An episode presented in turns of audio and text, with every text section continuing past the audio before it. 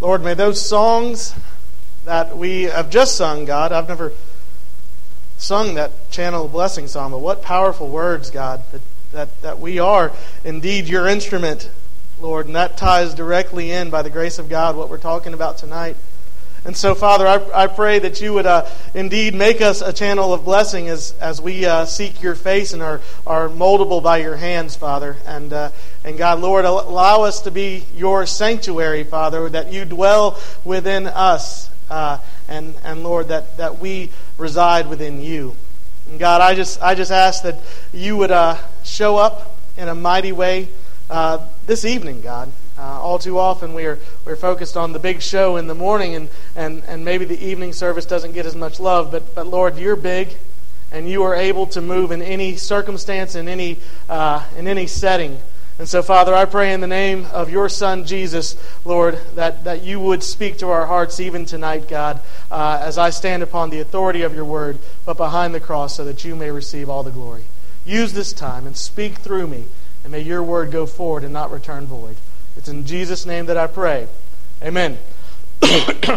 Continue our series in the Sermon on the Mount. Uh, uh, what I had planned on doing and what I told you I was going to do last week is we were going to run through the remainder of the Lord's Prayer, and we were going to throw out some model prayers, and we're still going to do all that. But as I was studying this week, uh, it, it kind of... Uh, I felt like we, we needed to stop. We needed to kind of slow down, that is. And, and I realized slowing down at this point is going at a snail's pace, uh, as we've been uh, we've gone through a chapter and a half in a year. Uh, and so so I understand that this is slowing down may not be what you want to hear uh, at this point, but but that's what we're going to do. So uh, so if you can go ahead and open up the scriptures to Matthew chapter six. Matthew chapter six, and starting at verse nine is, is where we will go. And we're continuing on the third part of this series on prayer. This uh, mini-series, I guess you could say, on prayer, a series within a series, Prayer three oh one, How to Pray. Uh, and, and as we start, we'll, we'll reference a couple of weeks ago. A couple of weeks ago, we were talking about uh, the roadblocks to prayer in our lives. And we said one of the reasons that we don't pray regularly, one of the reasons that we don't pray fervently, one of the reasons that we don't pray consistently is that we do not believe that God will actually answer our prayers. Uh, not that we don't believe that God can answer our prayers, but we don't actually believe, we don't we don't have it deep within our soul that God will answer our prayers. And uh, maybe the reason is, and, and I've heard some people say this since that time, in a completely different context, but it came up, is uh, it, our, our concerns sometimes are too small for Him. And and this is not scriptural, but this is an opinion that, that this one person in particular had that... that Well, you know, what is my little trifling matter to God? Uh, and so, so there's there's one reason that we may not believe that God will answer our prayers. Uh, what we brought up a couple of weeks ago is that we've prayed certain types of prayers before and not seen the results. And so, what makes it different this time? And so, we we've had this kind of thing. And so, so I got to thinking, especially after that conversation that I had with that guy, I got to thinking: is there any particular prayer in my life that I have prayed multiple times that God has answered every time?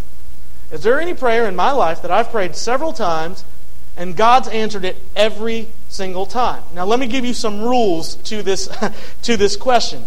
That does not include after the fact thank you prayers, okay? You can't you can't say, God, thank you for blessing me with another day, because if you're praying that prayer, He's already answered the prayer. All right, so that one doesn't count. Also, it doesn't count for natural course of life kind of uh, prayers. God, please let the sun come up tomorrow. Not that that's a bad prayer, but for the sake of His own glory and His own pleasure, He causes order in the universe. So whether you pray it or you don't pray it, the sun is going to come up uh, tomorrow. And when it ceases to come up, you will be a lot closer to God, and then you can talk to Him then about it. Uh, but what I'm talking about is specific prayers where God intervenes personally in your life. And as I thought back on my own prayer journey, I thought back and to two such prayers that God has answered every single time that I have prayed them in my life. And those two prayers are prayers for patience and prayers for discipline. Those are the two prayers that every time that I pray them, God has always come through in a visible way uh, for, for me to see that He is answering my prayers. In fact, that's one of the ways that I have learned to struggle whenever I have a time of doubt in my life, is that I know that God answers my prayers because I can pray either one of these things and He's there. And He answers these prayers. Uh, and, and, and let me just give you the example. Uh, every time I pray for patience, it's because I'm in a situation where I need patience, right? That just makes sense. And so, so I pray for patience because I know that I'm going to need patience, and this is how God answers my prayer. He sends a catastrophe. Every time that I pray for patience, God sends a catastrophe, okay? And and so I'll pray for patience and be at my wit's end. The kids will be driving me crazy, and I'll be at my wit's end, and then I'll go into the kitchen after I have just pleaded to God, Lord, give me patience to deal with these kids. Their mother is away doing whatever. I don't like her right now because she has left me with the children. I don't understand this. And, and Lord, I just need your patience. And then I will walk into the kitchen and I will see a thirty-minute cleanup job of cereal and stuff all over the floor because Carson was looking for a bag of cheese nips. I mean, just absolutely drive me up the wall kind of stuff. Just the other uh, just the other day, Carly told me the story. I was glad that I didn't get to be the parent in charge of this one. But, uh, but Caroline had gone into the bathroom, unrolled the entire roll of toilet paper, dumped it into the toilet, and then decided that she wanted to wash the floor. So she pulled it out and got to work on the floor. This is, this is the moments that you say, God, patience. Patience, God. I need patience now. On the same token, in the same sort of way, I pray for discipline. And every time that I have always prayed for discipline, God always brings the spiritual disciplines into my mind. He always brings them into my mind. When I pray for them, He lays them heavy upon my heart, but He does it in almost an aggravating way to the point where I can't get them off of my mind. And it gets it gets to this uh, this obsessive point about it. Now, what do these two prayer responses, and I want to be sure that you understand what I'm saying, not prayer requests, not what I'm throwing out to God, but the way God's responding to me. What do these two prayer responses have in common? Here's the answer. God answered these prayers not by completing the task Himself, but providing the op- but by providing me the opportunity to trust in His grace to answer these requests through me. Kind of like a parent who uh, takes their kids to the to the playground, and, and the kids gets on the jungle gym, and, and inevitably uh, for for beginning children on the jungle gym, they're like, help me down, help me down, help me down. But the parent says, no, I'm going to show you how to walk yourself down. And here's the reality. Sometimes God uses us in response to our own prayers. Now, before I tie this in to, uh, into the Lord's Prayer, I want to I want to clarify what I'm not saying, okay? And the first thing I'm not saying is that God needs us, okay? Now, I am not saying that God needs us to do anything. This is clearly not the message of Scripture. God is all-sufficient and needs nothing from anyone to accomplish any of His purposes. And we, as believers, have to be awfully proud to think that the God who spoke the universe into creation would need need us for anything. God doesn't need us. That's not what I'm saying. Secondly, I am not saying that we don't need God. All right? And at first glance, it may seem like, seem like I'm saying, all right, uh, God just puts us back into the situation in order for us kind of to, just to, to work it out ourselves. But that's not what I'm saying. If you, if you take that pos- position and you take it to its logical conclusion, then you could eliminate God from the picture altogether. He wouldn't be necessary. You just you just throw Him to the side and say, okay, I'll pull myself up by my own bootstraps. I'll take care of this on my own. Uh, and uh, and we can do that independent of God, according to that line of thinking. But when we look at Scripture and, and multiple examples of Scripture, what happens when we give in to that kind of thinking? When we say, okay, God, I don't need you. I can take care of this myself. And and uh, and we have multiple examples of Scripture that we just get ourselves into a mess. And the first example that comes to my mind is Abraham and Sarah. is God made them a promise. He's going to give them a child. And then they say, oh, well, this has been a long time. And granted, it was a really long time. But but they decide that they're going to take things into their own hands. Abraham uh, hooks up with Hagar. They have Ishmael. And now we have the second largest religion in the world who tries to persecute us on a daily basis. Listen, when we try to solve our own problems completely independent of the Lord, we just make a mess for ourselves. Rather, we must rely on the grace of the Lord to work within us. And that's that's really what I'm getting around to. This is what we're going to be looking at, is that, that we don't exclude God, but rather God in His grace uses us to be the to be the the, the ones, I, I can't think of a better word right now, but to be the ones that Uh, fulfill the very prayer that we have prayed. And so let me let me uh, read this with you. Uh, Matthew chapter six, verses nine and ten. It says, "This then is how you should pray. Our Father in heaven, hallowed be your name. Your kingdom come, your will be done on earth as it is in heaven."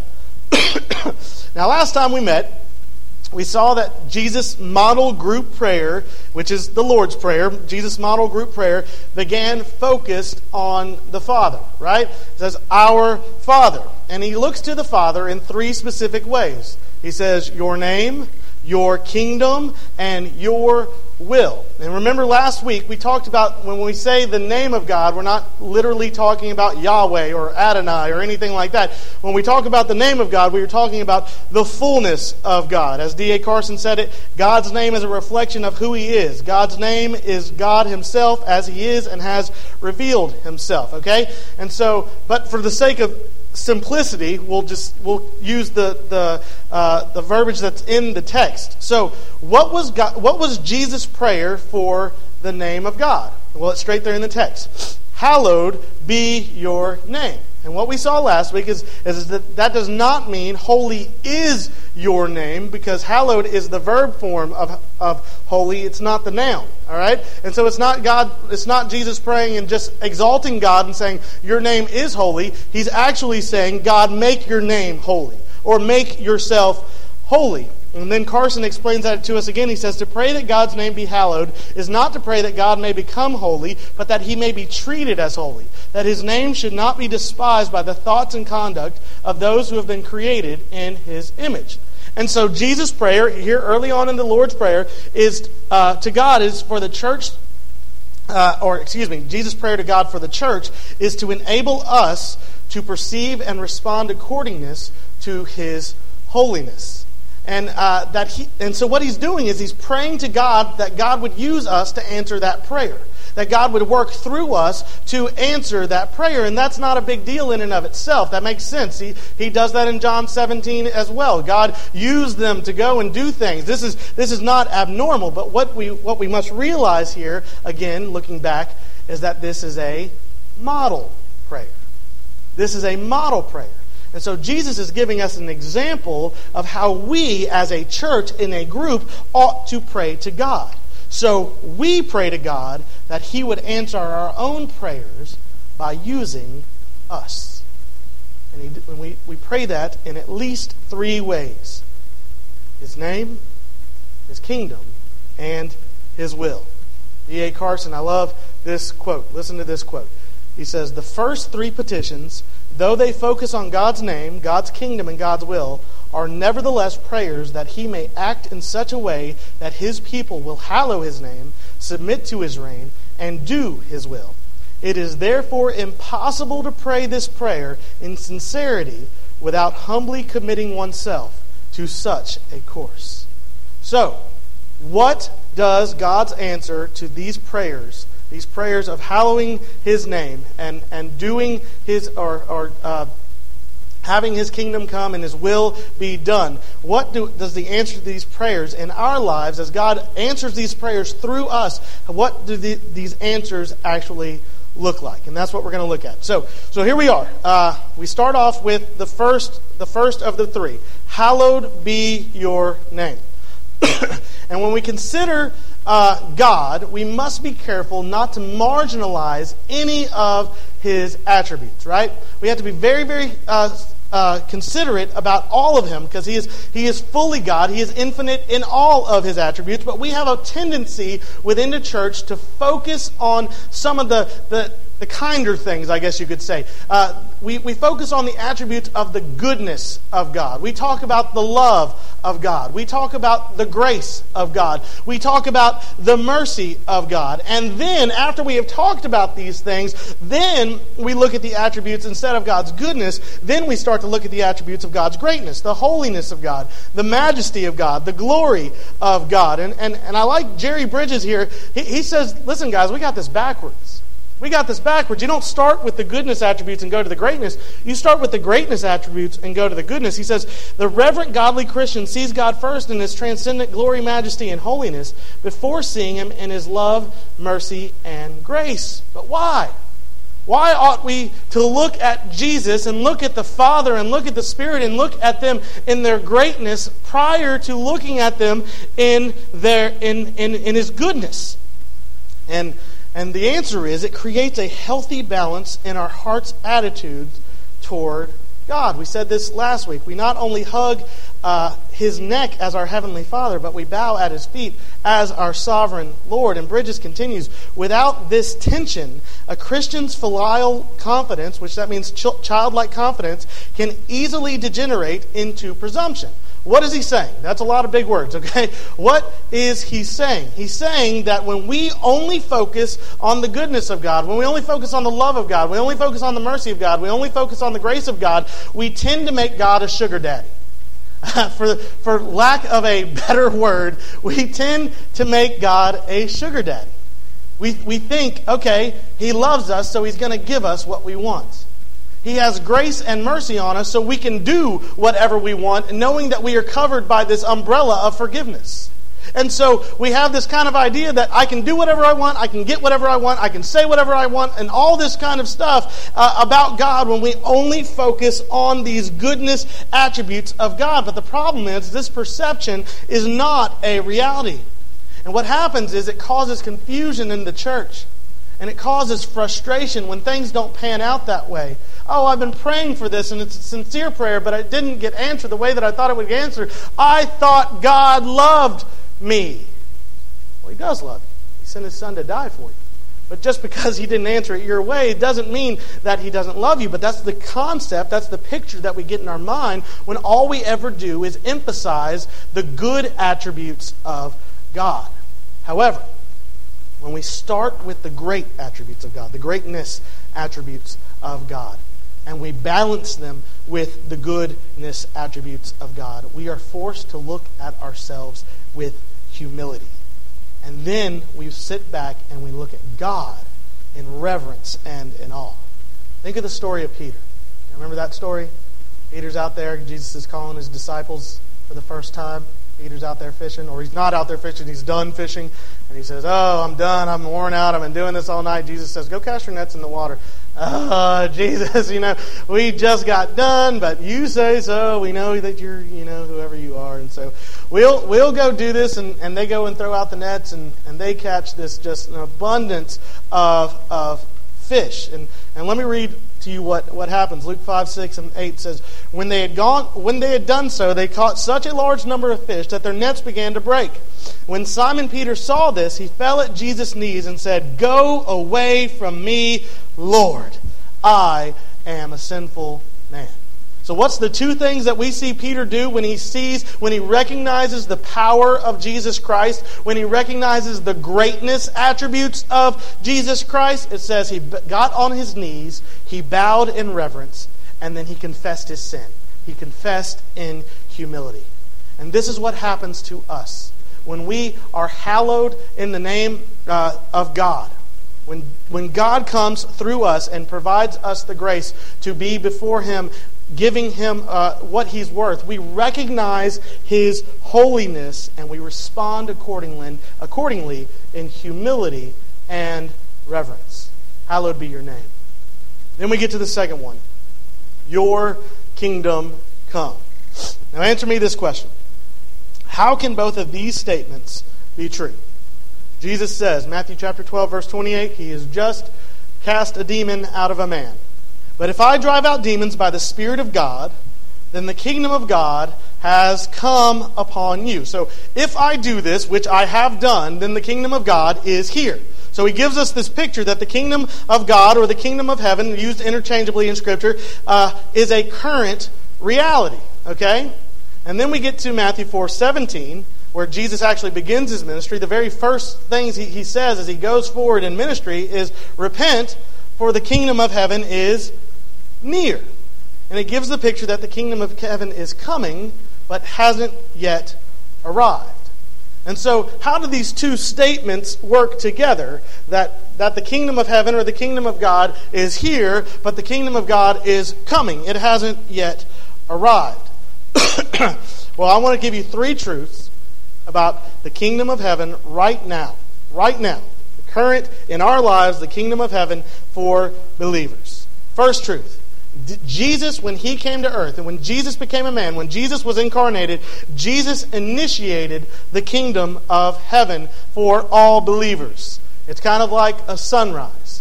When the sun starts to rise over the horizon, you see the light. Uh, this is a great thing for me as a duck hunter. I can start shooting, even though the sun's not fully in the sky yet, I can start shooting because it gives me some light. And this is the way it is. Jesus be- Jesus initiated this. It's like the sunrise. He started it, and you can see the light, but it's not the fullness of the sun out in the middle of the sky. It's co- it's referred to as the now not yet conflict. The kingdom of heaven is present, but has not yet come to uh, completion. Second truth, Jesus' work on earth was the inauguration of the kingdom of heaven. And here's what I mean. First off, he preached. Uh, his preaching revealed the truth of the kingdom. Luke four forty-three says, "I must preach the good news of the kingdom of God to the other towns also, because that is why I was sent." So he preached about the kingdom of heaven. All right. Secondly, his miracles revealed the power of the kingdom. Matthew twelve twenty-eight, we just read it, it says, "But if I drive out demons by the Spirit of God, then the kingdom of God has come upon you." So by all the miracles that he did and the different forms of miracles that he did, he revealed who God was. He revealed the character of God, and he showed the power of the kingdom.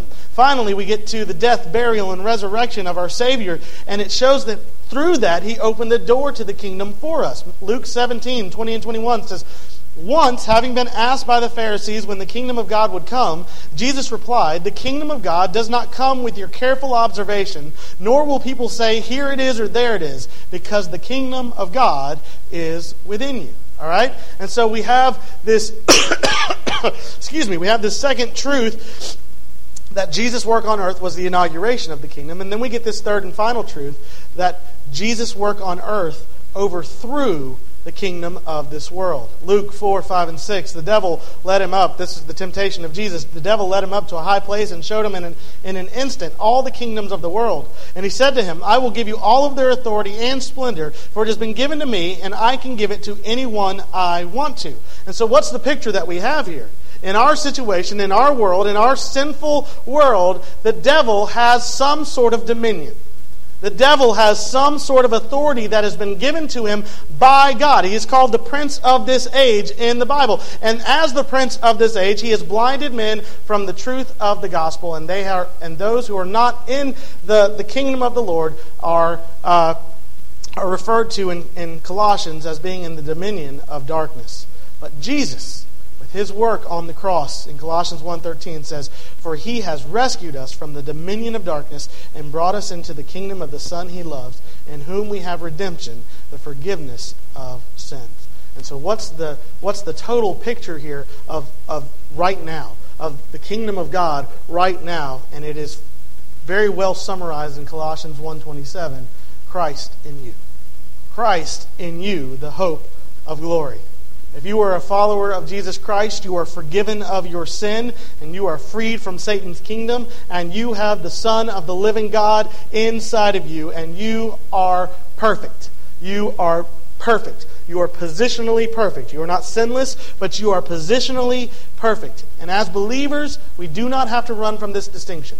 Okay? I know everybody's so scared to use that big P word, perfect, because if you look at my life, I'm not perfect, and then what will people say? I'm a hypocrite, all that kind of stuff. No, you are perfect in Christ, because the perfect Christ lives inside of you. Hebrews ten fourteen, by one sacrifice he has made perfect forever those who are being made holy.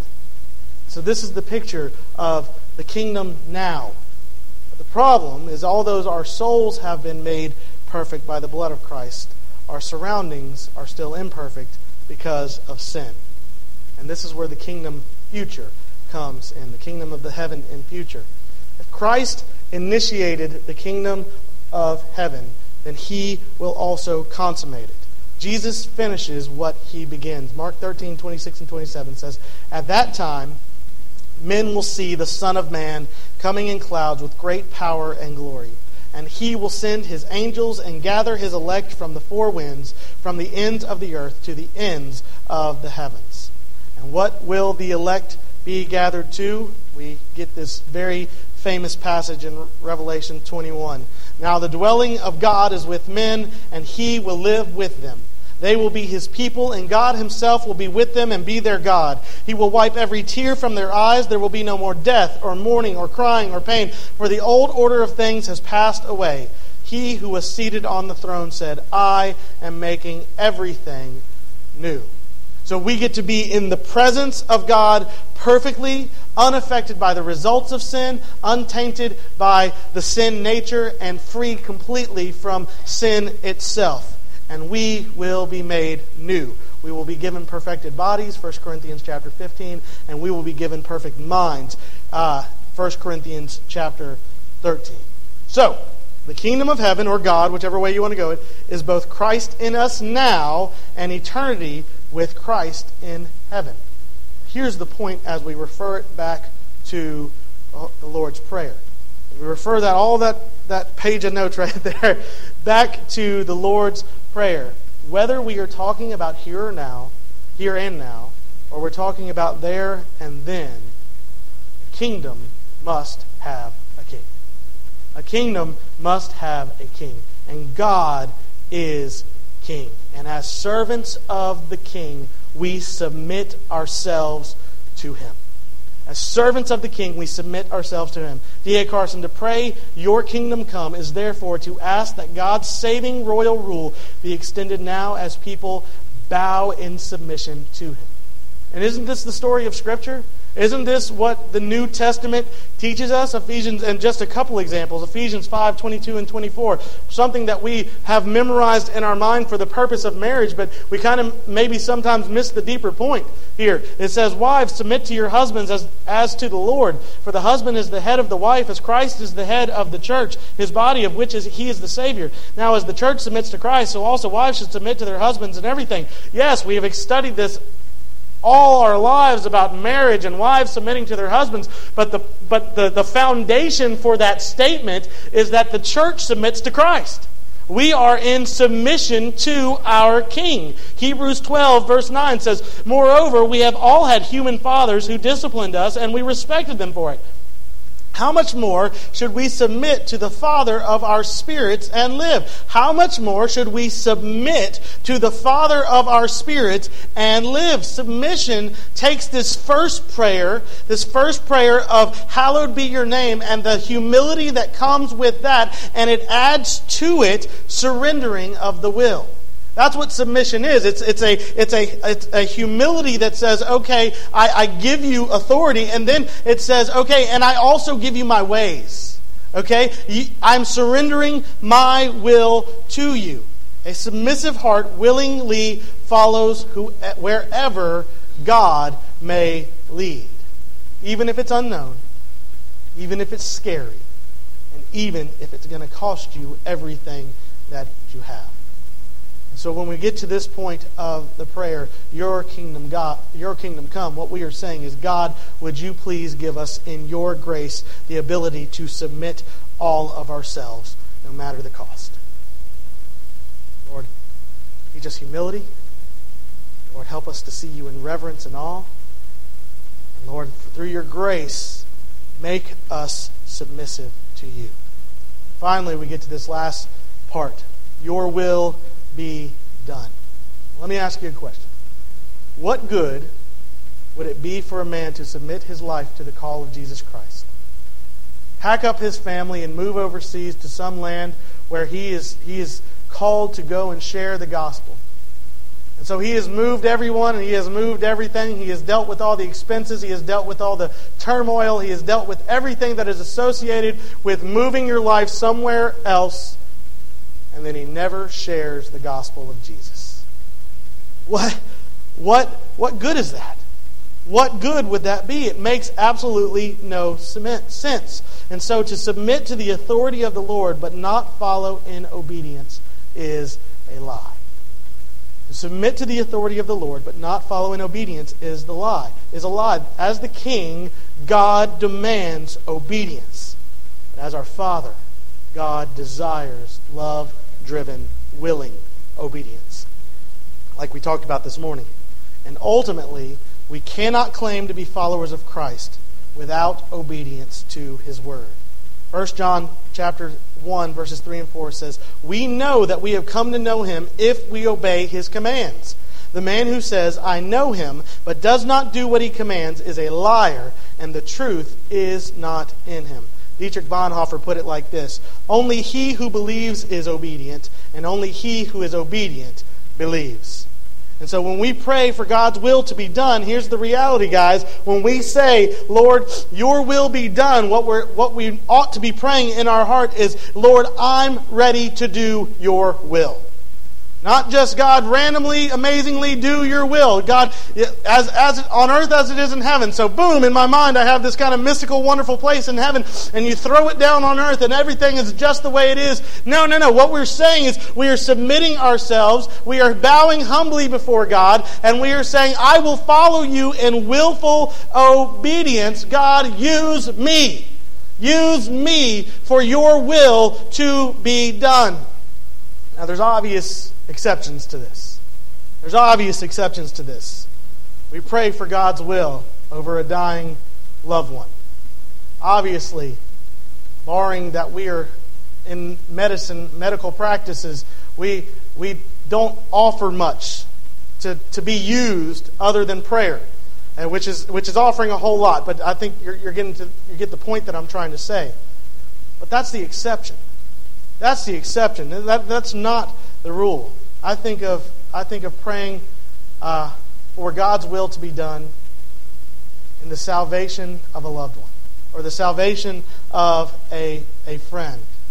What we're typically praying when we pray that, what we mean in our hearts when we pray that, is, is God will reveal this person's need for a Savior and then expose the grace of Jesus Christ to them, and they will turn their hearts over to Jesus Christ. That's what we mean when we pray, "Lord, would you please save my, my brother? Would you please save uh, you know, my neighbor?" Whatever it is.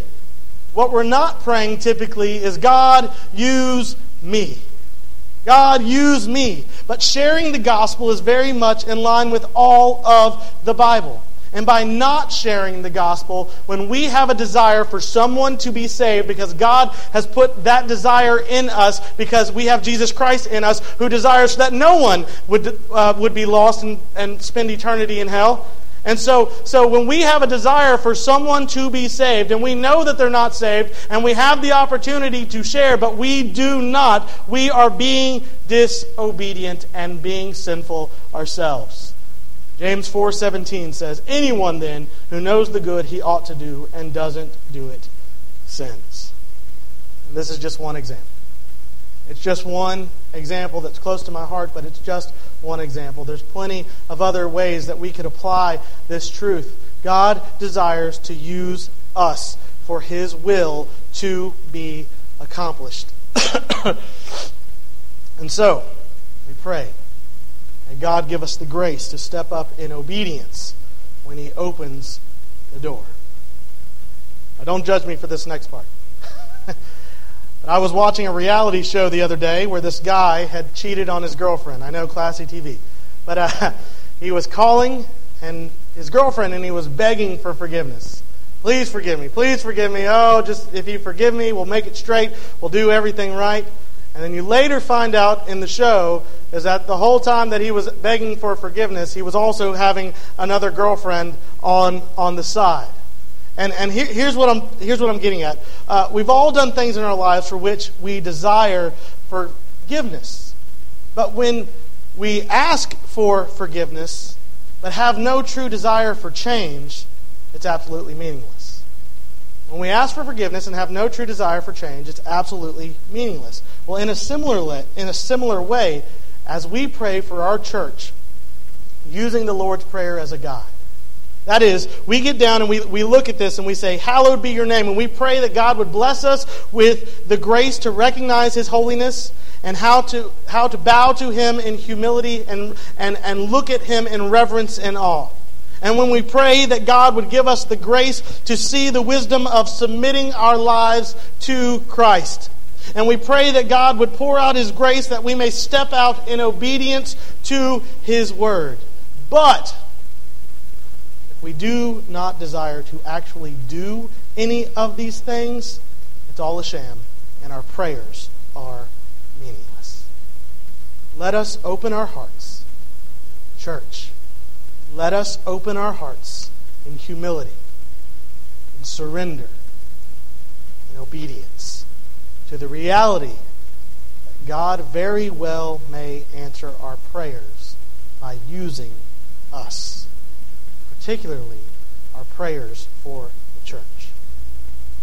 This wasn't an overly long message tonight, but I think it has a, a profound concluding question. Are you openly and are you willingly available to God for Him to use you at this church, in your life, in your job, wherever you are? Are you, as so many preachers have put it in the past, a blank check to God, that He can put the amount, He can deposit it wherever He wants to, and you go, you do, you follow, and you obey? Are you openly and willingly available to God? And that's where we'll close tonight. Let's pray. Lord, we love you, and God, we do ask that you would penetrate our hearts on this.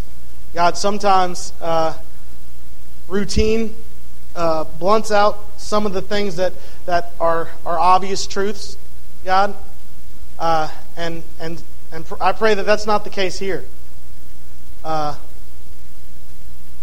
may we be submissive to your will, God. May we be obedient to your word, God. May we see ourselves for who we truly are, not raising ourselves to some great elevation. Not, not that I think that that's our mindset.